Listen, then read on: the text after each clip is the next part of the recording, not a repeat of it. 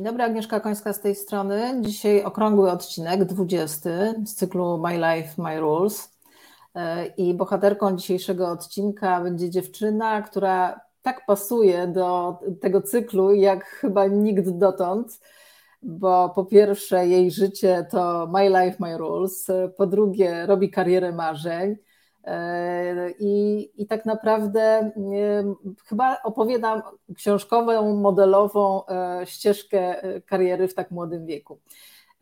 Nie będę już dłużej trzymać Was w napięciu. Moim gościem dzisiaj jest Aneta Mielewczyk. Witam Cię, Aneta, serdecznie. Bardzo się cieszę, że, że przyjęłaś moje zaproszenie i, i że poświęcisz ten wieczór nam, żeby podzielić się swoją historią. Super, dziękuję bardzo, Agnieszka. Witam również wszystkich serdecznie. Mam taki zwyczaj, że za dużo nie mhm. opowiadam o swoich gościach. E, proszę ich zawsze, żeby, żeby się przedstawili osobom, które nas oglądają, bo zakładam, że może nie wszyscy Cię znają. E, I też proszę, żeby nie zdradzić wszystkich szczegółów, żebym, żebym tak. potem miała o co Cię po prostu zapytać, ale, ale powiedz kilka zdań o sobie, proszę. To tak pokrótce nazywam się Aneta Mielewczyk. Aktualnie pracuję w firmie Imbul, gdzie jestem kierownikiem działu zakupów. Tam e, w tej firmie naszej produkujemy głównie konstrukcje stalowe dla branży morskiej. Oprócz tego też jestem pełnomocnikiem do spraw zarządzania, czyli mam wpływ na to, co się dzieje w firmie, a aktualnie e, rozwijam własną firmę, którą niedawno założyłam i w tej chwili sporo mocy przerobowych swoich właśnie kieruję właśnie w tym kierunku. Super. E, Aneta, zacznijmy od początku. Ten cykl My Life, My Rules ma swoją formułę. Jakby mhm. E, sam e, sposób przeprowadzania tego wywiadu jest bardzo podobny do każdej e, z osób, którą tu zapraszam. I okazuje się, że bardzo podobne pytania powodują, że mamy tutaj najróżniejsze, najciekawsze historie, jakie można sobie wyobrazić. I, I, też pokazuje to, że młode osoby, które bardzo często tutaj zapraszam, młode osoby, przed tym wywiadem mówią, ale co ja mogę o sobie powiedzieć? Ja jeszcze nie zrobiłam żadnej kariery, a okazuje się, że potem pod koniec tego wywiadu mm, to jest tak naprawdę laurka e, po kolei każdej z, z osób, które, które naprawdę mają już czym się pochwalić i czym zainspirować. Inne osoby, które, które nas słuchają, oglądają, bo też taki charakter ma ten cykl, żeby zainspirować inne osoby nie tylko młode, e, ale przede wszystkim młode, te, które są gdzieś tam na początku wyboru swojej ścieżki e, kariery życiowej e, i, i wyboru też edukacji, bo, bo, bo to też jest dzisiaj trudno zdecydować, jaką szkołę wybrać, na przykład, żeby ona szła z trendem rozwoju technologii czy tego, co się wokół nas dzieje. Dlatego bardzo często pytam, jako pierwsze pytanie, kim chciałaś, by, chciałaś być, jak byłaś dzieckiem, kiedy nie odczuwałaś jeszcze presji takiej społecznej czy, czy środowiskowej, tylko miałaś głowę pełną marzeń jak dziecko, nieskażona niczym i E, jak sobie wyobrażałaś, kim będę, jak będę dorosła, to co to było, powiedz. Tak się właśnie zastanawiałam nad tym pytaniem, ponieważ ono bardzo często w tym cyklu pada. I mhm. sobie myślałam, kim ja chciałam tam być. I powiem szczerze, z takich jednych, takich główniejszych e, zawodów, które przychodzi mi do głowy, to był zawód prawnika. Mhm. Ale od razu wiedziałam, że się w tym absolutnie nie sprawdzę, ponieważ y, mam umysł ścisły, a prawnik z kolei musi bardzo dużo rzeczy uczyć się na pamięć. Nie cierpię się uczyć rzeczy na, na pamięć. Ja lubię coś zrozumieć i po prostu potem działać powiedzmy sobie według tego schematu, czy tam powiedzmy sobie wytłumaczyć coś, co zrozumiałam, a nie uczyć się pewnych rzeczy typowo z pamięci. Więc wiedziałam, że mogę sobie pomarzyć, ale to nie będzie na pewno moja ścieżka. Yy, powiem szczerze, że jeżeli chodzi o dzieciństwo, to chyba przede wszystkim to w dzieciństwie nauczyłam się ciężkiej pracy, ponieważ ja pochodzę ze wsi, Yy, wychowywałam się na gospodarstwie u mojej babci, gdzie tam powiedzmy sobie, ona miała bardzo dużo zajęć związanych z tym, że właśnie ma to gospodarstwo. Tak więc taka byłam w sumie chyba podczas dzieciństwa taka chłopczyca. I od samego początku kiedyś lubiłam właśnie majsterkować przy różnych rzeczach, nawet raz rozłożyłam kiedyś jako dzieciak telefon, potem go złożyłam, nawet działał, oczywiście części mi zostały tradycyjnie, ale funkcjonował. Tak więc na pewno wiedziałam, że to musi być coś technicznego, ponieważ to była gdzieś tam ta taka moja żyłka, lubiłam właśnie gdzieś tam kręcić się przy takich technicznych tematach, zawsze kręciłam się wokół taty, a to gospodarstwo gdzieś takiej ciężkiej pracy mnie nauczyło, tak więc chyba przede wszystkim to chyba to gospodarstwo gdzieś powiedzmy sobie ta praca tam wykształciła mnie to, że po prostu ciężką pracą zdobywa się po prostu pewne efekty i gdzieś chyba to było takim moim fundamentem tego, co w tej chwili powiedzmy sobie osiągam i w jaki sposób w ogóle funkcjonuje. Mhm. Ale to, e, jak opowiadałaś, przedstawiając się, w jakiej branży pracujesz, też e, mhm. do tego za chwilę też dojdziemy, jak tam trafiłaś, ale to też pokazuje, że w takich twardych, trochę w cudzysłowie męskim, e, męskich zawodach czy męskim tak. świecie się, się obracasz, więc rzeczywiście jest link między tym, o czym, o czym marzyłaś, mhm. czy gdzieś tam przejawiałaś jakieś predyspozycje czy zdolności, a, a tym, co robisz teraz. I E, wielu mm, specjalistów e, w dziedzinie badania takich ścieżek kariery czy rozwoju zawodowego mówi, że e, najczęściej mamy dużą satysfakcję z pracy, kiedy właśnie coś z tych marzeń dziecięcych E, potrafimy znaleźć w zawodzie wykonywanym tak. E, w życiu dorosłym, że to jest gdzieś mhm. na pograniczu pasji, na pograniczu takiego e, no, czegoś, co nam w duszy gra po prostu i wtedy najwięcej satysfakcji z takiej pracy czerpiemy, więc jesteś na dobrej drodze. Ja w międzyczasie witam wszystkich, którzy już z nami są, witam Agnieszkę, Karolinę, ale będzie nam miło, jak dacie znać, że jesteście z nami i witamy wszystkich serdecznie. No dobrze, to idziemy dalej, słuchaj. Ale jak już te talenty gdzieś tam swoje zdiagnozowałaś, czy, czy one zaczęły się przejawiać w tym, co robiłaś na co dzień, to jednak przyszedł ten moment, kiedy trzeba było zdecydować o kierunku edukacji, czy to już na etapie szkoły średniej, czy, czy wyboru studiów. E, I czy miałaś bardzo określone swoje plany już e, jakby ukształtowane wcześniej, czy, czy gdzieś tam się wahałaś do ostatniej chwili i, i wybierałaś, co to miałoby być i co to było przede wszystkim? Znaczy, ja myślę, że się długo, długo wahałam z tym, gdzie chciałam właśnie, w którym kierunku chciałabym w ogóle pójść, tak? gdzie chciałabym się rzeczywiście realizować. Był taki etap mojej fascynacji, właśnie dalej wracamy do tematu tego prawnika, czyli w mhm. gimnazjum e, fascynowałam się gdzieś tam historią i stwierdziłam, że może gdzieś spróbuję, a może jednak to będzie to. E, wzięłam udział nawet w takim ogólnopolskim konkursie wiedzy o historii, z, to było z epoki średniowiecza i zajęłam drugie miejsce i stwierdziłam, że w związku z tym, że zajęłam drugie miejsce, to jestem beznadziejna, więc nie mogę tego realizować, ponieważ to nie było w pierwsze miejsce, bo włożyłam to w mnóstwo pasji. I to był decydujący moment, w którym stwierdziłam, że pójdę na profil matematyczno-fizyczny do liceum. tak więc po prostu totalnie zmieniłam to o 180 stopni i faktycznie to był dobry trop, bo rzeczywiście ta matematyka, powiedzmy sobie te ścisłe gdzieś tam przedmioty, to jest rzeczywiście to, co, co lubię, co fascynuje mnie i co w jakiś sposób rzeczywiście sprawia mi przyjemność, a nie uczenie się jednak tych takich rzeczy schematycznych, powtarzalnych. Tak więc poszłam do tego liceum yy, i powiem szczerze, że kończąc liceum do końca nie wiedziałam, gdzie chcę pójść. Wiedziałam, że to będzie Politechnika i na pewno coś ścisłego. Za mhm. moich czasów, gdzie wybieraliśmy kierunki, to bardzo popularny był kierunek budownictwo. Tam wszyscy składali y, dokumenty, więc złożyłam również i ja. Oczywiście się nie dostałam, bo tam po prostu były jakieś niebagatelne ilości osób na jedno miejsce. Jakoś się tym nie przyjęłam i poszłam finalnie na Wydział Mechaniczny na Politechnikę Gdańską. I jestem zadowolona, że tam trafiłam, bo rzeczywiście poznałam dalej jakby przypadki, przypadki pewne, jakieś tam losy różnych zdarzeń, pokierowały kierowały mnie w życiu gdzieś w to miejsce, gdzie w tej chwili jestem i faktycznie dostałam tam taką fajną, podstawową wiedzę mhm. techniczną, mhm. która po prostu potem w jakiś sposób pomogła mi się realizować dalej w tym zawodowym swoim życiu i cieszę się, że właśnie rzeczywiście tam wylądowałam. Tak więc Wydział Mechaniczny Politechnika Gdańska, tam wylądowałam po, po liceum.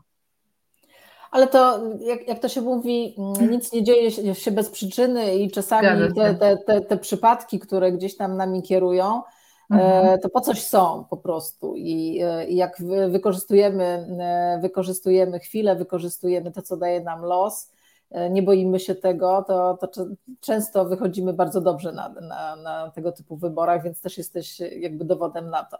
E, w międzyczasie witamy też Milenę, która nas słucha, pakując walizki na wakacje, za co bardzo dziękujemy, że, że jesteś z nami.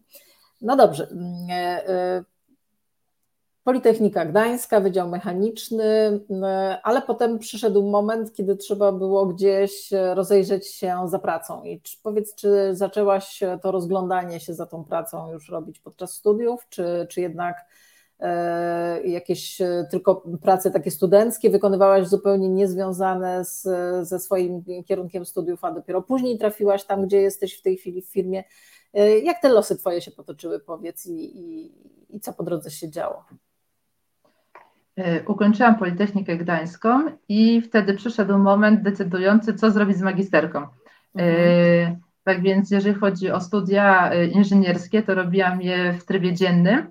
Natomiast, natomiast wiedziałam, że magisterka dzienna nie jest mi aż tak potrzebna. Ja chciałam koniecznie iść do pracy i zacząć zdobywać doświadczenia. Dla mnie to było priorytetem, żeby jak najszybciej faktycznie wpaść na rynek pracy i gdzieś to doświadczenie zdobywać, bo to jest rzeczywiście ważne.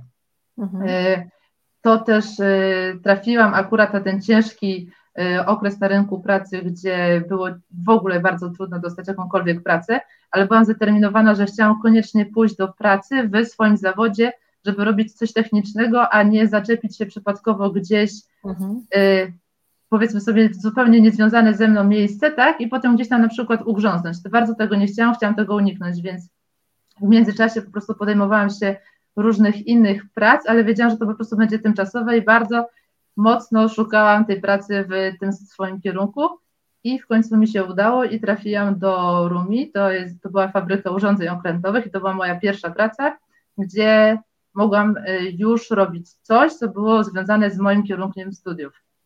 Tam była też taka dość fajna i ciekawa y, historia, ponieważ pan prezes e, miał ideę taką, że zatrudni dwie osoby, zobaczy, która będzie lepsza, no i tą mhm. lepszą oczywiście zostawi.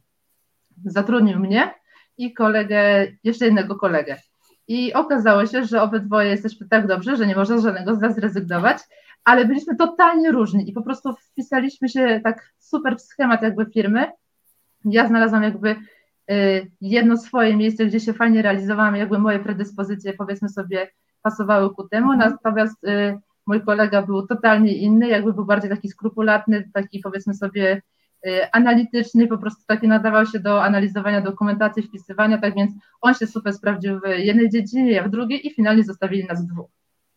Y, I powiem szczerze, że ta praca to był mój taki fundament pod to, w jaki sposób teraz w ogóle działam i powiem szczerze, że dostałam tam bardzo mocno w kość.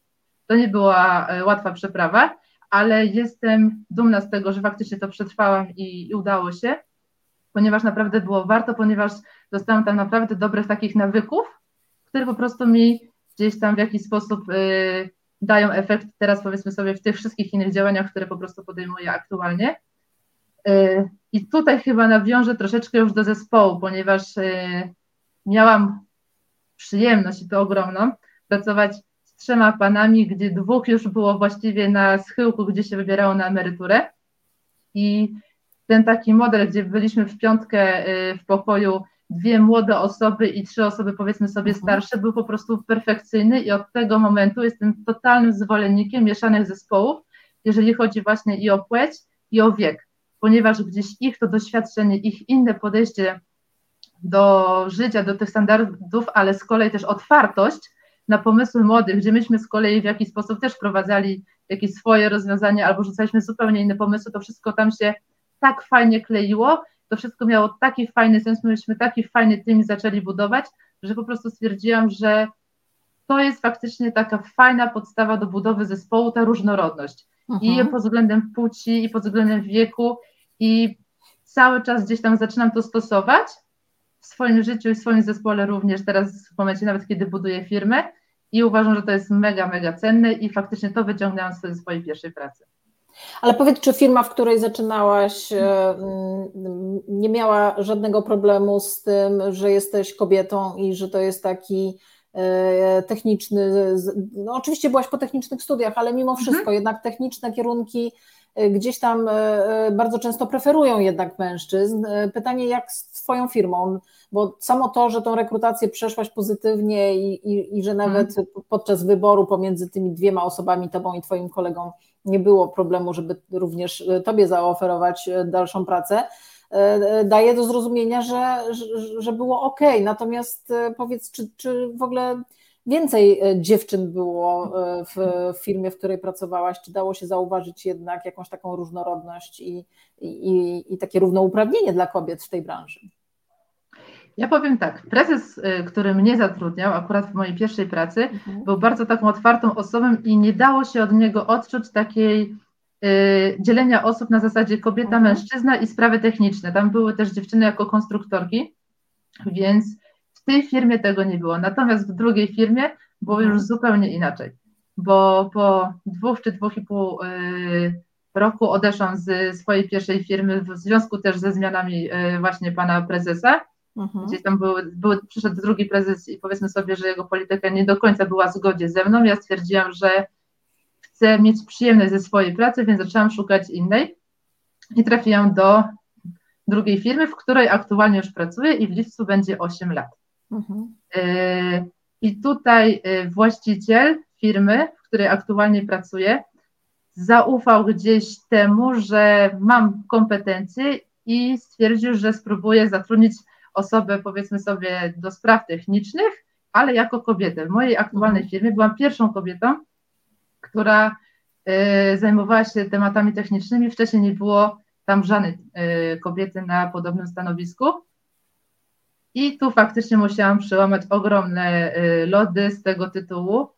Panowie bardzo długo musieli się przekonywać do tego, że y, rzeczywiście cokolwiek potrafię, może, że nie będę im przeszkadzała, a może jestem w stanie im powiedzmy sobie pomóc nawet. Tak więc tutaj musiałam swoją kompetencją, swoją ciężką pracą udowodnić, że jestem wartościowa, że też coś potrafię i że rzeczywiście mam wiedzę i to, co będę robiła, będę robiła dobrze. I po jakimś czasie i mojej upartości i konsekwencji rzeczywiście udowodniłam i właściwie przyszłam na, do firmy jako technolog, w związku z tym, że w firmie naszej nie było w ogóle działu zakupów.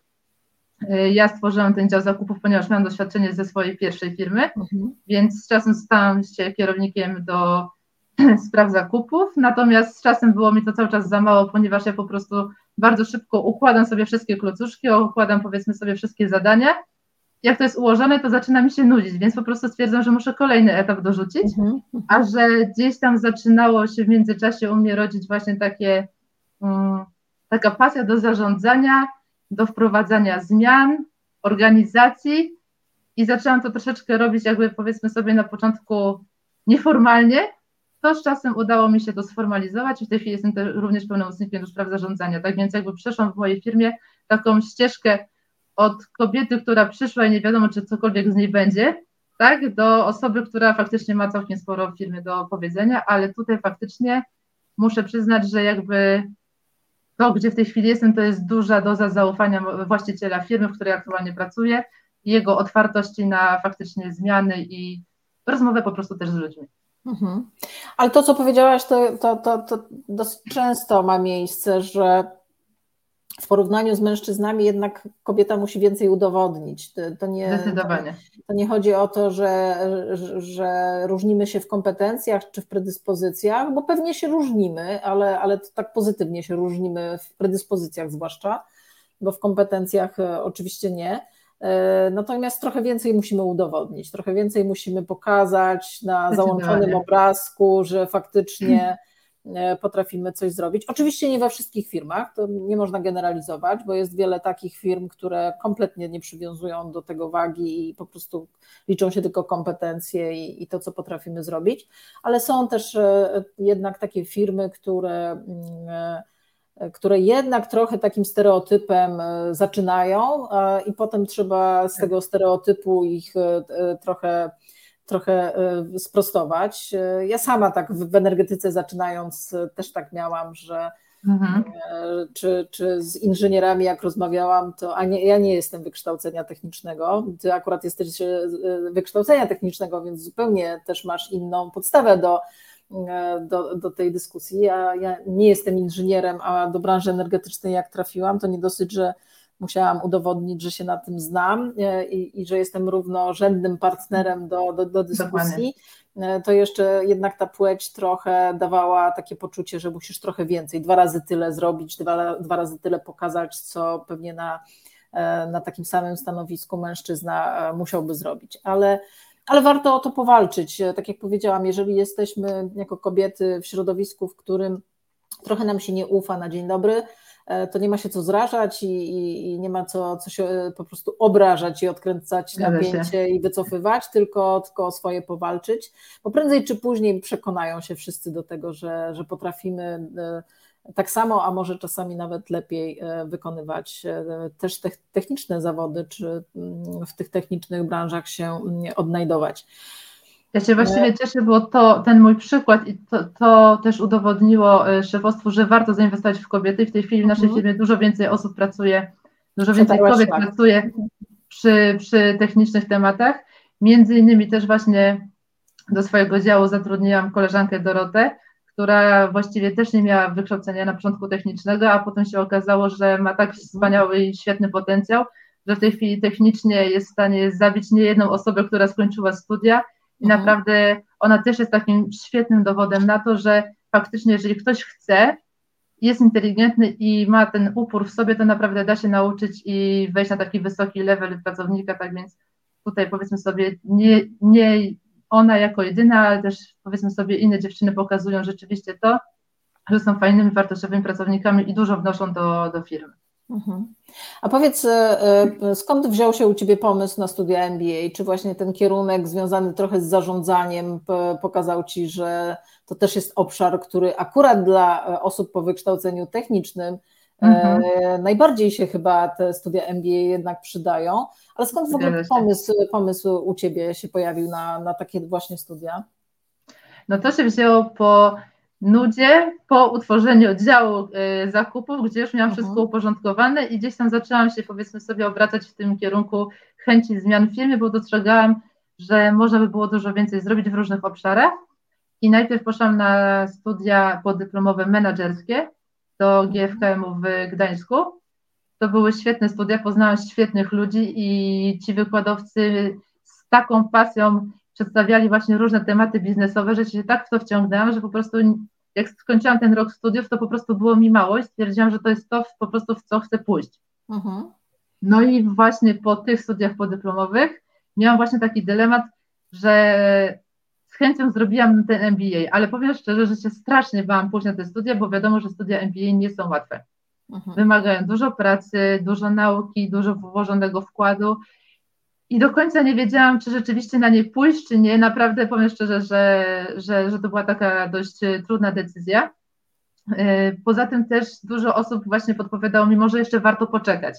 Ale rozmawiałam też z jednym z tych wykładowców i on mówi, ale na co ty chcesz czekać? Mhm. Jeżeli ty czujesz, że to jest rzeczywiście to, czego ty potrzebujesz, mówi, co to zmieni, czy ty pójdziesz za, za dwa albo trzy lata, czy to coś, co to będzie za różnica? E, ja sobie tak stwierdziłam, w sumie może tak po prostu powinno być. I poszłam za ciosem i zaraz po skończeniu studiów podyplomowych poszłam na studia MBA i to była kolejna moja najlepsza decyzja w życiu. Poznałam tam fenomenalnych ludzi. Na początku y, może mniej się udzielałam, bo bardziej na nich wszystkich patrzyłam z podziwem.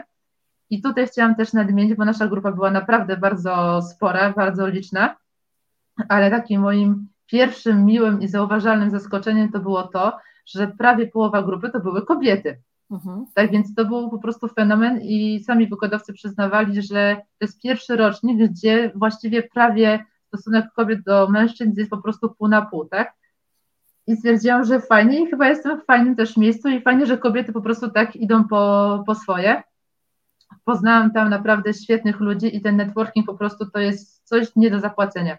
Poza tym, że same studia bardzo dużo wnoszą, pokazały mi jakby obszary biznesowe z różnych miejsc, y, różne różne spojrzenia na różne tematy, w jaki sposób faktycznie na przykład otworzyły generalnie umysł, w jaki sposób w ogóle chłonąć wiedzę i poznawać powiedzmy sobie inne obszary, tak? Ale przede wszystkim to po prostu ludzie i najwięcej chyba czerpałam właśnie od tego, y, w jaki sposób oni pracują, w jaki sposób oni rozmawiają, w jaki sposób prowadzą swoje biznesy. Y, tam są kobiety, które mają podwójkę, trójkę dzieci, tak? I są po prostu dyrektorami, prezesami firmy i sobie bez problemu radzą. To tak sobie pomyślałam, no to skoro one sobie dają radę, to dlaczego ja mam też sobie nie dać rady? Tak więc y, te studia MBA dużo do mnie, do mnie, do mojego życia wniosły i rzeczywiście wniosły jakby mnie na zupełnie inny level. I to, to był fajny, fajny pomysł i nie żałuję, że poszłam mimo mojego młodego wieku. Ale wiesz co, bo e, trochę nawiązując do tego, co powiedziałaś o tych studiach MBA, bo rzeczywiście jest e, taki ogólnie panujący pogląd, że mhm. na studia MBA powinno się pójść w momencie, kiedy się już ma jakieś e, doświadczenie zawodowe, bo to są tak naprawdę studia praktyczne i, i, i tam nie uczymy się teorii, tak jak na studiach nawet mhm. podyplomowych czy studiach tych tak. pierwszego stopnia, natomiast e, bardziej te takie e, e, case'y biznesowe są rozpracowywane i dobrze jest, jeżeli osoba, która jedzie na studia MBA ma już jakieś doświadczenie. Ale to jakieś doświadczenie to, to nie musi być w dziesiątkach lat liczone. To chodzi o to, czy my mhm. jesteśmy gotowi psychicznie i tak mentalnie na to, żeby wejść na kolejny level i i w momencie, kiedy ty już miałaś jakieś swoje doświadczenie zawodowe i coś poukładane, to dlatego właśnie ten moment u ciebie się odpalił wcześniej, kiedy, tak. kiedy potrzebowałaś czegoś więcej mm, e, się nauczyć. I, I, myślę, że to była e, bardzo dobra decyzja. A to, że była tam duża ilość kobiet, to też e, Tydzień wcześniej gościłam tutaj Agnieszkę Oleksyn-Wajdę, która jest szefową studiów podyplomowych na Łazarskim. I ona też mówi, że w takich kierunkach związanych z, z trochę SG, z ekologią, z nowymi technologiami takimi związanymi ze zrównoważonym rozwojem, czyli też takie powiedzmy sobie techniczne bardziej kierunki, że są oblegane właśnie przez kobiety. E, I tak się zastanawiałyśmy głośno, dlaczego, i, i doszłyśmy do wspólnego wniosku, że kobiety mają e, większe e, parcie wewnętrzne na ciągłe doskonalenie się, na ciągłe podnoszenie tak. kwalifikacji takich zawodowych, zarówno teoretycznych, jak i praktycznych, taką po prostu niesforną duszę mają i, i muszą ciągle czegoś nowego się uczyć, ale to tylko dobrze dla nas, że, że tak mamy. E, I, i, I, trzecia rzecz, którą też chciałam skomentować, to też potwierdzasz to, co potwierdzają wszyscy o studiach MBA, że mm, liczy się nie tylko wiedza praktyczna i, i doświadczenie, ale e, kontakty, które nawiązuje się, się, e, Podczas, podczas tego procesu edukacji i one zostają bardzo często na długo, a, a, a też równie często jakieś E, pomysły biznesowe się rodzą pomiędzy osobami, które, tak. E, które gdzieś tam te studia, te studia mm, kończą. E, przejdźmy do Twojego pomysłu biznesowego. Pamiętam, jak, mm, bo może nie wszyscy wiedzą, Aneta jest oczywiście członkinią grupy Kariera Marzeń na Facebooku, bardzo aktywną zresztą. E, I jak organizowałyśmy spotkanie takie kobiety online w grudniu ubiegłego roku, e, mhm. to opowiadałaś właśnie o tym swoim e, pomyśle na biznes. I z tego co pamiętam, nawet to tak bardzo nieśmiało, jeszcze tak. bez, bez takiej stuprocentowej jeszcze wiary, że to na pewno jest dobry pomysł, że to da się zrobić. A to było kilka miesięcy temu, Aneta. Powiedz, co tu się wydarzyło? Przez te, przez te sześć miesięcy, bo oczywiście wszystkie tam, e, które byłyśmy na, na, na tym spotkaniu, ci kibicowałyśmy i wierzyłyśmy w to, co będzie. I nawet mamy gdzieś na Messengerze notatkę, pamiętasz? E, tak, gdzie, tak. gdzie zapytałyśmy, że to zrobisz. E, no i zobaczcie, no, minęło sześć miesięcy a, a Aneta e, marzenia przekuwa w e, fakty, w realizację, w ciało, że tak powiem. Opowiedz tak. o tym. Znaczy ja jestem przede wszystkim działacz i realizator. I właśnie między innymi właśnie jak tam było takie postanowienie, dobra, to ustalamy, co mamy w styczniu zrealizować, czy powiedzmy mhm. sobie gdzieś tam w tym grudniu myśmy ustaliły, że dobra, ok, przedstawiamy nasze pomysły, czy tam powiedzmy sobie nasze cele, bo każda dziewczyna przychodziła z innym celem, E, to ja miałam też ten swój cel i spisałam go sobie. I teraz tak się zbliża ten styczeń dużymi krokami i tak naprawdę sobie myślę, kurczę, zaraz będzie kolejne spotkanie, a ja nie będę miała to ze sobą przedstawić, a ja tak nie lubię. Tak więc gdzieś tam już z tyłu mi głowy zaczęło to wszystko się kotłować i zaczęło mi się to wszystko układać, ale równolegle z tym gdzieś y, ten pomysł rzeczywiście cały zeszły rok chodził mi gdzieś tam po, po głowie y, i tak naprawdę takim jednym z takich decydujących y, punktów to też było to, że zaczęłam od jesieni bardzo mocno szukać pomysłu, w jaki sposób w ogóle do tego podejść, w jaki sposób się być może sfinansować, bo ja do końca też nie mhm. wiedziałam, jak to finansowo w ogóle wyjdzie. Byłam w Gdańsku między innymi też na spotkanie Startup Akademii, gdzie szukałam właśnie sposobu na sfinansowanie, gdzieś tam szukam tego też networkingu, jak zrobić to, żeby to gdzieś tam zaczęło się powoli prze, y, przeradzać w działanie. Y, I tu chyba gdzieś przejdziemy do tego kolejnego punktu, właśnie do tego mojego programu, bo to wszystko, powiem się mhm. szczerze, mhm. zaczyna mieszać, bo y, tak naprawdę w momencie, kiedy byłam na tym spotkaniu w tym Startup Academy, to był przedstawiony program, w którym można, do niego można przystąpić i dostać na swój pomysł 2 miliony złotych, tylko y, milion złotych. Mhm. Tylko ten milion złotych można było dostać sumarycznie po dwóch latach. Ja stwierdziłam, że nie mam tyle czasu. Ja generalnie, jak ja po prostu mam pomysł, ja chcę coś zrealizować, to potrzebuję to zrobić szybko. Ja nie mam dwóch lat na czekanie. Ale zapisałam się do nich na y, Facebooka, żeby dostawać jakieś różne powiadomienia.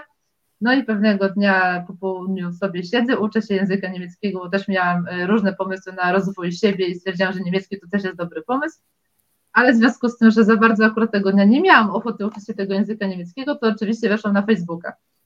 I gdzieś pojawiło się powiadomienie z tego Startup Akademii, że pojawi się program She's Innovation. Mhm. E, I zaczęłam czytać o tym programie, co to w ogóle takiego jest. No i patrzę, że zostało do, do zakończenia jakby e, rekrutacji dwa dni. I jest do wypełnienia formularz, a może chcesz się zgłosić. I stwierdziłam, a czemu nie? W sumie tego niemieckiego akurat mi się w tej chwili akurat nie chce uczyć, to wypełnię formularz. I to właściwie był pierwszy moment, mhm. w którym formalnie spisałam swój pomysł. To był właśnie listopad. Tak, to był listopad. I formalnie spisałam rzeczywiście założenia tego, co chcę zrealizować. I takim moim miłym zaskoczeniem było to, bo tam było mnóstwo pytań i to powiem szczerze, że przystępując do tego formularza nie myślałam, że aż tyle czasu mi to e, zajmie ale tam było mnóstwo pytań i potem ja się mile zaskoczyłam, że ja byłam w stanie na te wszystkie pytania odpowiedzieć, że ja wiedziałam, czego ja chcę, wiem, wiem w jaki sposób chcę to zrealizować, że mam na to pomysł. I mówię, kurczę, faktycznie, rzeczywiście to wszystko to, co mam w głowie, to mogę przelać na papier i to zaczyna gdzieś tam nabierać tych swoich takich rzeczywiście barw. No i wysłałam to zgłoszenie do She's Innovation Academy. Tak więc taki był początek, jakby zaczątek tego mojego pomysłu na biznes i takiego pierwszego kroku. No to muszę powiedzieć, że tutaj biję się w piersi, bo rzeczywiście miałyśmy odbywać te spotkania co miesiąc, ale niestety nie dałam rady ich zorganizować. Ale myślę, że tak z perspektywy czasu, to takie co pół roku, to nawet będziecie miały więcej co opowiedzieć, bo pamiętam, Kasia Krawczyk obiecała, że napisze i wyda książkę. Tak. Za chwilę książkę, y, książkę zobaczymy, bo myślę, tak. że najpóźniej w połowie sierpnia już y, będzie mhm. wysyłana do do patronów. E, ty powiedziałaś, że chcesz swój biznes zorganizować, proszę bardzo, dzieje się. Jestem bardzo, bardzo ciekawa, co tam z innymi mhm. pomysłami u innych dziewczyn, więc e, tutaj już e, na forum poszło w świat, obiecuję, robimy w lipcu podsumowanie tego, co tam sobie obiecałyśmy i, i będziemy się, że tak powiem, motywować dalej. Powiedz, mm, Wiele osób planujących własny biznes, i to nie ma znaczenia, czy to osoby młode, czy osoby starsze, które całe życie myślą o własnym biznesie i, i, i zawsze gdzieś to zostaje tylko w głowie. E, przede wszystkim boi się mm, ryzyka e, mhm. e, i bardzo często właśnie przeszacowuje to ryzyko, a z kolei nie doszacowuje szanse, które mogą się pojawić i, i są związane mm, z realizacją e, e, tego pomysłu biznesowego. Powiedz, jak to jest z Tobą? Czy, czy też miałaś taką tendencję do przeszacowania ryzyk, czy jednak je raczej minimalizowałaś i widziałaś tylko wszystko w różowych kolorach i, i niech się dzieje? Znaczy w różowych może nie. Powiem szczerze, że ja do tego pomysłu podchodziłam dość krytycznie i zanim w ogóle rzeczywiście włączyłam y, ten bieg do przodu, mhm. to bardzo mocno go konsultowałam z wieloma osobami, ale przede wszystkim z branży, ale z różnych dziedzin, mhm. czy aby na pewno ten mój pomysł jest y, dobry, czy on ma szansę w ogóle rzeczywiście wyjść. I powiem szczerze, rozmawiałam i ze swoimi dostawcami, gdzieś z naszymi klientami, i ze swoimi znajomymi, od strony księgowej, i od strony technicznej, i powiedzmy sobie naprawdę z bardzo różnych obszarów, żeby go zweryfikować, czy to ma szansę rzeczywiście y, wypalić. I ani jedna osoba nie powiedziała mi, że to nie wyjdzie. Mhm. Natomiast dostawałam feedback, ale pomyśl o tym, pomyśl o tamtym, weź mhm. pod uwagę tamto, czy zastanowiłaś się, w jaki sposób to rozwiązywać. Tak więc ja bardziej dostawałam wskazówki i potencjalne problemy, mogę, które mogę y, tutaj ewentualnie napotkać na swojej drodze. No i mój analizator się włączył w ten sposób, aha, jest problem, potem szybko się zastanawiam, czy ten problem będzie do przeskoczenia. Myślę, że tak, okej, okay, to jedziemy dalej. Kolejny mhm. problem, myślę, dobra, okej, okay, to jest kolejny temat, który, który da się załatwić. I ja ogólnie z ryzykiem nie mam problemu, jeżeli ja sama wewnętrznie czuję, że to, co ja robię, to jest coś, w co ja wierzę, że rzeczywiście ma szansę wyjść i ryzyko, które ewentualnie mogę ponieść w przypadku nawet gdyby coś tam miałoby nie wyjść, jestem w stanie przetrwać, to po prostu podejmuję tego ryzyka i po prostu próbuję. I tutaj widziałam mimo wszystko, że szanse są dużo, dużo wyższe jak to ryzyko i stwierdziłam, że to ryzyko po prostu podejmę. Tak więc tutaj nie miałam takich problemów. Mhm. Jeżeli chodzi właśnie jakby planowanie w ogóle tego całego y, przedsięwzięcia, to z kolei właśnie jak zgłosiłam się do tego naszego programu w listopadzie, to jakby kolejnym etapem w grudniu po świętach był etap kolejny takiej preselekcji, żeby się jakby dostać do tego programu bądź nie. I tam właśnie była taka rozmowa online na takiej zasadzie dodatkowych pytań, czy aby na pewno ja wiem, co ja robię, jakie mam założenia, czy ja mam na to plan. I tam było takie fajne pytanie, słuchaj Neta, ale generalnie założeniem programu naszego jest to, żeby otworzyć firmę w pół roku.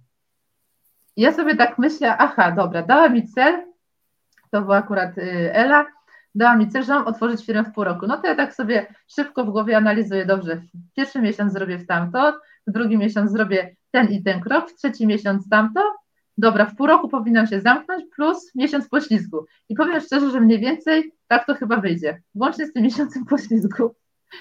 Tak więc gdzieś faktycznie to takie ryzyko, wyzwanie też, bo z kolei mhm. bardzo wyzwania i to takie nadanie takiego terminu, to też w jakiś sposób y, determinuje mnie do tego, żeby rzeczywiście wziąć się w garść i ten cel y, mhm. osiągnąć. Ale, ale czy to oznacza, że potrzebowałaś takiego właśnie mentoringu, takiego kogoś, kto cię zmotywuje, kto ci narzuci trochę y, taki rytm, czy ty w ogóle bez tego też byś sobie narzuciła sama?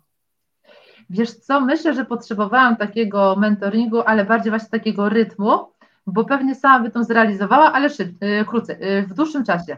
Mhm, mhm. Tutaj po prostu były określone ramy czasowe. Masz w pół roku założyć y, firmę. W międzyczasie z kolei dostawaliśmy w trakcie tego trwania programu y, kolejne jakby pytania albo takie punkty, coś ala biznesplan, gdzie musieliśmy jakby jeszcze bardziej uszczegółowiać ten nasz plan, ten nasz pomysł na biznes, y, różne obszary te, tej naszej firmy definiować. Mhm. Jakby to też mnie zmuszało do tego, że musiałam usiąść. W związku z tym, że chciałam zrobić to dobrze, to rzeczywiście zajęło mi to troszeczkę czasu, ale analizowałam każdy obszar po kolei. I jakby to też nadawało mi ten y, rytm, powiedzmy sobie, po pierwsze mojej pracy, a po drugie pokazywało, gdzie ja mam braki, na przykład, gdzie ja powinnam rzeczywiście poświęcić więcej czasu, albo przykład mhm mam w ogóle nierozeznane jakichś tematów, a gdzie z kolei na przykład wiem o co chodzi i mogę tylko po prostu działać, tak więc powiedzmy sobie, wrzucenie mnie w taki akurat troszeczkę schemat, w sensie, że po prostu masz plan do zrealizowania, masz termin i tutaj do, do z kolei masz pewne punkty do, do powiedzmy sobie zdefiniowania, to pomogły mi nabrać tego rytmu i że ja po prostu to robię regularnie i w czas. Ale obawiasz się jeszcze czegoś? czy ja się obawiam czegoś, znaczy obaw jest, powiem szczerze, sporo i pracy jest jeszcze mnóstwo. Yy, ale taką chyba największą obawą to będzie ten początek, ponieważ my tworzymy yy, pewnego rodzaju marketplace i tak naprawdę on zacznie działać na takich pełnych obrotach w momencie, kiedy rzeczywiście będzie sporo użytkowników, tak? Bo wtedy to nabiera jakby tego rozpędu, mhm. tak? To, że ten pomysł mój yy, ma sens i to się uda, to ja w to wierzę w 100%. I ja po prostu mam różne opcje od A do Z, jeżeli chodzi o różne losy i różne e, plany rozwoju, powiedzmy sobie, tej firmy, ale nie zakładam, że to się nie uda. Po prostu mhm. nie ma Masz kilka scenariuszy. Mam kilka scenariuszy, ale jeżeli chodzi o scenariusz, że to się nie wyjdzie, to po prostu takiego scenariusza nie ma. Ale takim najgorszym, chyba najtrudniejszym momentem to będzie ten początek, gdzie będziemy po prostu zbierali tych pierwszych użytkowników, żeby po prostu po pierwsze zapełnić tą platformę e, produktami, a dwa, żeby po prostu ludzie zobaczyli, że e, zaufali nam i zobaczyli, że rzeczywiście to, co mogą wynieść z tej platformy i skorzystać dzięki niej, to po prostu ma sens i gdzieś to potem po prostu czasem nabierze rozpędu.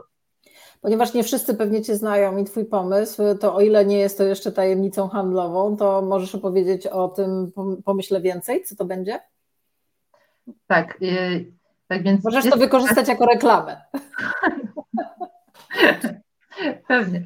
Jestem, w, jestem wraz ze swoimi wspólnikami w trakcie tworzenia platformy sprzedażowej. To będzie platforma sprzedażowa B2B dla przemysłu. Pomysł wziął, wziął się właściwie z podwórka, z mojej branży. Mhm. W związku z tym, że pracuję w przemyśle, gdzie produkujemy między innymi konstrukcje stalowe i różne inne też wyroby, e, a że ja jestem kierownikiem działu zakupów i mam również magazyny pod sobą, widzę ile magazynów, e, ile na magazynie zalega materiałów. Powodem tego, dlaczego on tam leży, to tych powodów jest tak naprawdę mnóstwo, ponieważ na przykład są zmiany podczas y, projektów, które realizujemy razem z naszymi klientami. Powstają błędy w wyniku zamówienia, na przykład, no bo wiadomo, człowiek nie jest nieomylny. Powstają y, błędy podczas cięcia materiałów, albo najzwyczajniej w świecie po prostu musimy w hurtowniach kupować długości handlowe, odcinamy pewien odcinek i potem powiedzmy sobie bardzo drogi, drugi, drugą część tego odcinka e, zalega u nas na magazynie. Na przykład, nie wiem, w momencie, kiedy kupujemy bardzo drogie specjalistyczne farby, potrzebujemy tylko połowę puszki, a druga mhm. połowa tak naprawdę będzie czekała na y, być może drugi projekt, który się nigdy nie pojawi, gdzie inna firma w Polsce może tak naprawdę te dwa litry pozostałej tej farby y, wykorzystać.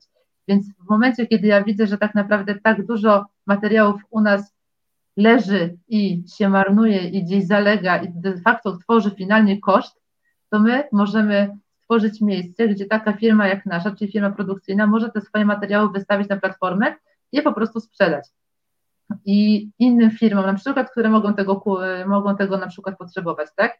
Tak więc tak naprawdę chcemy sprzedawać nadwyżki materiałowe, bądź produkt, bądź wyroby po prostu, które nam gdzieś zalegają na, ma, na magazynach, a inne firmy mogą po prostu je odkupować. Tym bardziej, że aktualnie w przemyśle mamy bardzo duży problem z dostępnością różnych materiałów. Jest to spowodowane i pandemią, czy chociażby wojną na Ukrainie. I tak naprawdę wielu przedsiębiorców po prostu szuka materiałów wszędzie, a to będzie tak naprawdę duża platforma, na której będzie udostępniał po prostu firmy materiał, którego tak naprawdę w tym momencie nie jesteś w stanie nigdzie znaleźć, ponieważ te firmy w tej chwili chomikują go po prostu u siebie na, na magazynach. A to będzie takie po prostu ekstra miejsce, gdzie w fajnej cenie od ręki można po prostu od innej firmy odkupić y, właśnie te nadwyżki magazynowe.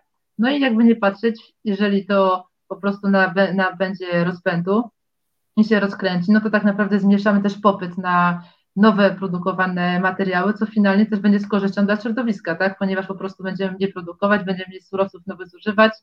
Cała logistyka. No, no właśnie chciałam powiedzieć, że nie dosyć fajny pomysł, to jeszcze z, z, zero waste. Dokładnie, tak będzie się wpisujemy właśnie w ten schemat zero waste, jeżeli chodzi o, o środowisko i powiem szczerze, że to naprawdę jest fajny, fajny temat. Przede mhm. wszystkim jeżeli chodzi o chemię, tak? Mhm. Ponieważ firmy ponoszą przeogromne koszty, jeżeli chodzi o utylizację w momencie, kiedy rzeczywiście wcześniej gdzieś możemy zidentyfikować, że na przykład dana chemia, czy olej, czy smar, czy farba na przykład, czy jakieś rozcieńczalniki, kończy im się termin ważności, a ja widzę, że na przykład nie jestem w stanie wykorzystać swojej produkcji, no to mogę to wystawić na platformę, być może ktoś inny to wykorzysta. Ja po pierwsze odzyskam swoje pieniądze, które są zamrożone w tym produkcie, dwa, nie stracę pieniędzy, które tak naprawdę de facto będą potem y, potrzebne nam na zutylizowanie tych materiałów, więc no same korzyści po prostu. Ale powiedz, ale przy zakładaniu, no bo już z fazy marzeń i projekcji e, przechodzisz mhm. w fazę realizacji.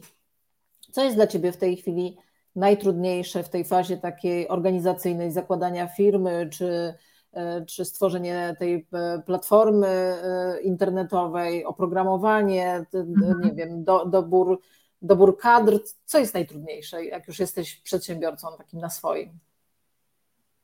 Znaczy tym, na tym etapie, na którym aktualnie jestem, no to chyba po pierwsze doba jest za krótka, po drugie yy, Po drugie, zajmujemy, jest nas na razie mało, ponieważ po prostu najzwyczajniej w świecie nas nie jest stać na zatrudnienie dużej kadry, która po prostu będzie każdym obszarem się z osobna zajmować. Tak więc właściwie sporo obszarów po prostu y, robimy sami mhm. i musimy ogarnąć sami. I jeżeli chodzi o sprzedaż, i marketing, i jeżeli chodzi właśnie o dogadywanie wszystkich tematów, o funkcjonalność całej platformy, musimy rozmawiać z prawnikami, jeżeli chodzi o regulaminy, żeby to wszystko po prostu mhm. Y, w taką bezpieczną, y, bezpieczne ramy dla wszystkich tych użytkowników, którzy będą z nami korzystać. Tak więc tak naprawdę w tej chwili y, ja wraz ze swoim wspólnikiem muszę jakby ogarnąć każdy z osobna obszar, musimy ogarnąć po prostu sami i go dopilnować od samego początku do samego końca, no bo ponieważ po prostu na razie nas nie ma dużo, tak więc jakby pogodzenie tego wszystkiego i zmieszczenie się w tym czasie, w którym my po prostu chcemy, to, to chyba jest największe takie wyzwanie. Mhm. E, powiedz, a mm, jeśli chodzi o e, tą stronę taką mm, właśnie informatyczną, czy też sami to robicie, czy to jest projekt, który zlecacie też komuś? No bo dzisiaj można mhm. wiele rzeczy oczywiście robić samemu, ale jeżeli myślicie o rozmachu, o, o jakby zasięgu, może nie tylko krajowym, ale globalnym, no to, to też to e, e, narzędzie do tej takiej mhm. platformy e-commerce'owej też musi być e, profesjonalne. To bardzo często jest dosyć duży wydatek. Czy robicie to też swoimi siłami, czy, czy, czy raczej liczycie na jednak finansowanie jakieś? Ja może powiem tak, studia MBA też mnie nauczyły tego i pomogły jakby poszerzyć wiedzę w różnych zakresach. Mhm. Tak więc ja mniej więcej jakby znam się co się dzieje w każdym z obszarów, ale stwierdziłam, że specjaliści są od tego, że po prostu dobrze robili swoją pracę, tak więc od tematów prawniczych mamy kancelarię prawną, mhm. od marketingu mamy specjalną agencję marketingową. Jeżeli chodzi właśnie o platformę, mamy software house, mamy grafika, który nam to po prostu ogarnia. My to wszystko nadzorujemy i organizujemy od takiej strony właśnie, żeby to wszystko mhm. razem wziąć, mówimy, co my chcemy i my to, y, my to sprawdzamy, czy to, co, te założenia, które, z którymi wychodzimy, są przez nich realizowane, ale tutaj nie jesteśmy w stanie tak dużego Jasne. projektu zrealizować po prostu samemu, jeszcze w sposób profesjonalny. Dlatego stwierdziliśmy, że w tym przypadku no tutaj nie ma co oszczędzać, tylko po prostu trzeba zainwestować w ludzi, którzy wiedzą po prostu, co robią, żeby ten produkt, który damy tym naszym użytkownikom, to po prostu był dobrym produktem i żeby po prostu wszyscy z niego byli zadowoleni. Więc platformy niestety, ale sami nie damy rady zrobić, wolimy to zrobić, zostawić to profesjonalistom. Powiedz, co jest najbardziej fascynującego w budowaniu własnego biznesu? Wiesz co, ja chciałam zawsze mieć własną firmę, tylko nie wiedziałam, co to będzie za pomysł. W ogóle w międzyczasie, nie wiem, miałam 25 lat, potem 28 lat i widzę, że niektórzy, nie wiem, teraz w ogóle widać freelancerów, mają 18-20 lat i oni już mają własne firmy, zarabiają mnóstwo yy, pieniędzy, a ja sobie tak myślę, kurczę, a jestem cały czas z tyłu. Potem minęło mi trzy dychy i mówię, kurczę, dalej nic nie mam, tak? A ja chciałam mieć tą własną firmę. Ale wiesz co, dorosłam chyba do tego, że ja rzeczywiście musiałam poczekać. Musiałam poczekać, bo musiałam zebrać odpowiednie doświadczenie, musiałam poznać odpowiednich ludzi, uwielbiam w ogóle ludzi i w, mam w ogóle szczęście do ludzi, ma, gdzieś na drodze poznaję tak fantastycznych Y, tak fantastyczne, wspaniałe osoby, gdzie mnie naprawdę wspierają i to w najróżniejszych obszarach, więc tak naprawdę ostatnio słyszałam takie stwierdzenie, stwierdzenie że lider jest tak silny, jak silny jest jego zespół. I zdecydowanie zgadzam się w 100% z tym.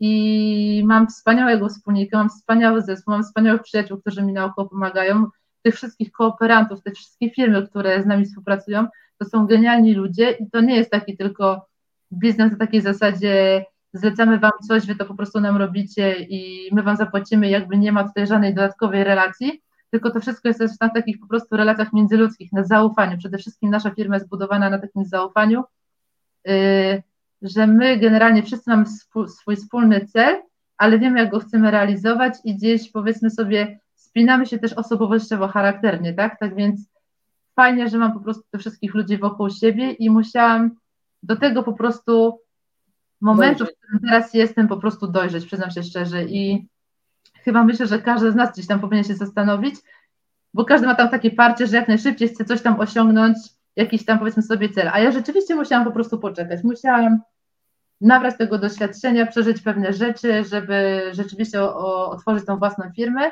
I teraz jestem z tego mega dumna jestem mega zadowolona, bo czuję, że robię to, co chcę i o czym właśnie zawsze marzyłam i coś, na czym się znam. To nie jest to, że wziąłem się za jakiś biznes, bo stwierdziłam, że tam powiedzmy sobie pieniądze i będę to realizowała, ale nie mam zielonego pojęcia, o co tam chodzi, tylko po prostu ja gdzieś tą swoją pasję do tej stali, do, do, do przemysłu yy, przerodziłam w swój pomysł na biznes i oprócz tego właśnie otwieram własną firmę, tak więc gdzieś to wszystko razem połączyłam i teraz się naprawdę realizuję i teraz po prostu się czuję szczęśliwa. Aneta, jakbyś y, y, miała spotkanie z młodymi ludźmi, którzy mają głowy mhm. pełne pomysłów i marzą o tym, żeby właśnie założyć własny biznes. Y, niektórym to przychodzi łatwo i po prostu zakładają, ale są tacy, tak. którzy jednak mają obawy. To i jakby pozostają w tej, w tej sferze marzeń i nie próbują dalej, to mm, powiedz, co byś im poradziła? E, e, czy, czy warto w to pójść e, i, i realizować te marzenia, nawet jeśli jest głowa pełna ryzyk, czy jednak dorastać jakoś dłużej? Co byś im poradziła? Powiedzmy, że masz grupę taką dwudziestoparolatków przed sobą. Wiesz co, przede wszystkim chyba myślę, żeby wewnętrznie się zastanowić, czego ja rzeczywiście chcę mhm. i czy to jest teraz ten mój moment, bo jeżeli tak, jeżeli ja czuję, że rzeczywiście dana osoba, to jest jej pragnienie, gdzieś marzenie i jest w stanie się poświęcić, bo nie oszukujmy się, firma to jest po prostu poświęcenie. Ja w tej chwili też bardzo mocno czuję to poświęcenie, bo ostatnio śpię po 4-5 godzin razem ze z moim wspólnikiem, ponieważ siedzimy wieczorami i nad tym bardzo mocno wszystkim pracujemy, żeby to jak najszybciej uruchomić i spiąć. Więc jakby firma to jest naprawdę bardzo ciężki kawałek chleba, ale jeżeli ktoś rzeczywiście ma to marzenie, to po prostu powinien to realizować i to nie ma znaczenia, czy ty masz 18 lat, tak, czy masz e, powiedzmy sobie 60 lat. Jeżeli to jest twoje marzenie, wiesz co robisz i y, widzisz potencjał tego, że ma szansę to się spełnić, to po prostu to rób. Y, a jeżeli chodzi o taką motywację, w jaki sposób się za to zabrać, bo wiadomo, z tą motywacją bywa różnie, to chociażby małymi kroczkami. Tak jak u mnie to wyszło zupełnie, widzisz, z przypadku. Ja wiedziałam, że ja chcę to zrobić, miałam pomysł, tylko po prostu i zaczęłam delikatnie szukać. Najpierw pojechałam na jedno spotkanie, potem na drugie, a może się zapiszę tam. Zaczęłam robić takie właśnie step by step, jakieś małe kroczki. I w momencie, kiedy rzeczywiście złapałam ten odpowiedni moment i powiedzmy sobie coś tam nagle drgnęło, no to poszło po prostu jak lawina. Tak więc myślę, że po pierwsze taka wewnętrzna decyzja, że to jest to, czego ja chcę, jestem w stanie się poświęcić, a potem małymi kroczkami po prostu do, do celu. I nie ma wyjścia, żeby to się nie udało. To słuchaj, zostało mi ostatnie pytanie do Ciebie, e, ale tak, tak wielką energią biję od Ciebie, słuchaj, że naprawdę trzymam za Ciebie kciuki no i na pewno Cię odpytamy na wewnętrznej grupie, jak tam Ci idzie i będziemy kibicować. Może, może po pół puszki e, e, jakiejś farby kupimy nawet, żebyś miała pierwszego klienta. I zanim zadam Ci to ostatnie pytanie, jeszcze, jeszcze jedna rzecz. Powiedz, czy E, jeśli na początku drogi tej twojej firmy nie będzie szło, powiedziałaś, że masz kilka scenariuszy, scenariuszy mhm. oczywiście, ale jeżeli na początku nie będzie szło tak, jak sobie e, to zakładałaś, e, to masz w sobie pokłady determinacji, żeby nie poddawać się, żeby nie po prostu nie obrazić się na to, że nie idzie, tylko cały czas cisnąć i próbować. I jak, jak to się mówi, jak drzwiami nas wyrzucają, do oknem wchodzę. Ja powiem tak, może osoby, które znają mnie z mojej pracy, to oni wiedzą, że u mnie jak nie drzwiami, to oknami, jak nie oknami, to kominem, jak nie robię przekop pod spodem. Tak więc jakby mam to w ogóle we krwi, e, ale powiem szczerze, taką przepotężną e, lekcję odrobiłam w połowie trwania mojego programu, gdzie miałam taki bardzo duży kryzys. Mhm. Pojawił się taki jeden duży problem biznesowy i w tym momencie mi bardzo pomogła moja mentorka, Grażyna Straczyńska, którą serdecznie pozdrawiam, bo to jest po prostu kobieta anioł. I powiem szczerze, że ona mi pewne rzeczy biznesowo bardzo mocno w głowie poukładała i ja myślę, że od tego momentu jestem bardzo silna, jeżeli chodzi o stanie na drodze tej swojej biznesowej i tworzenie tej firmy i jestem przygotowana na to, że będzie trudno. I tak jak ona sama powtarza, bo oczywiście ona też mi cały czas mówiła, od ciebie taka cały czas ekscytacja, to taka y, taki optymizm bije, ale Aneta, ty pamiętaj, będzie ciężko, będą problemy. Mówię, ja mhm. wiem, spokojnie, ja wiem, mhm. ale pamiętaj, że te problemy będą. I ja się naprawdę z tym liczę, że będą problemy i to małe, i duże, ale ja uważam, że ja i ten zespół, który mam, to damy radę i to na pewno, ponieważ naprawdę, tak jak sama powiedziałam wcześniej, że lider jest tak silny jak jego ludzie, a ludzi mam świetnych, tak więc po prostu myślę, że, że na pewno damy radę. Łatwo nie będzie, ale uciągniemy to. Dokładnie to chciałam od Ciebie usłyszeć, szczerze mówiąc. E, zanim, zanim spytam Cię właśnie o My Life, My Rules, to jeszcze chciałam Ci powiedzieć, że w komentarzach tutaj jest strasznie dużo gratulacji, motywacji dla Ciebie i trzymania kciuków, ale jest też pytanie od Karoliny, mhm. czy masz kolejne marzenie na swojej liście? E, ja może powiem tak. Ta platforma, którą aktualnie buduję, to jest zaczątek mojej dużej koncepcji na to, jak ta platforma ma wyglądać i tak jak tutaj też mojemu e, programiście mówiłam w trakcie omawiania tego, jak ona ma teraz wyglądać, ja mówię do niego, że to, co teraz robimy, to jest może 5% tego, jak ja to widzę w przyszłości.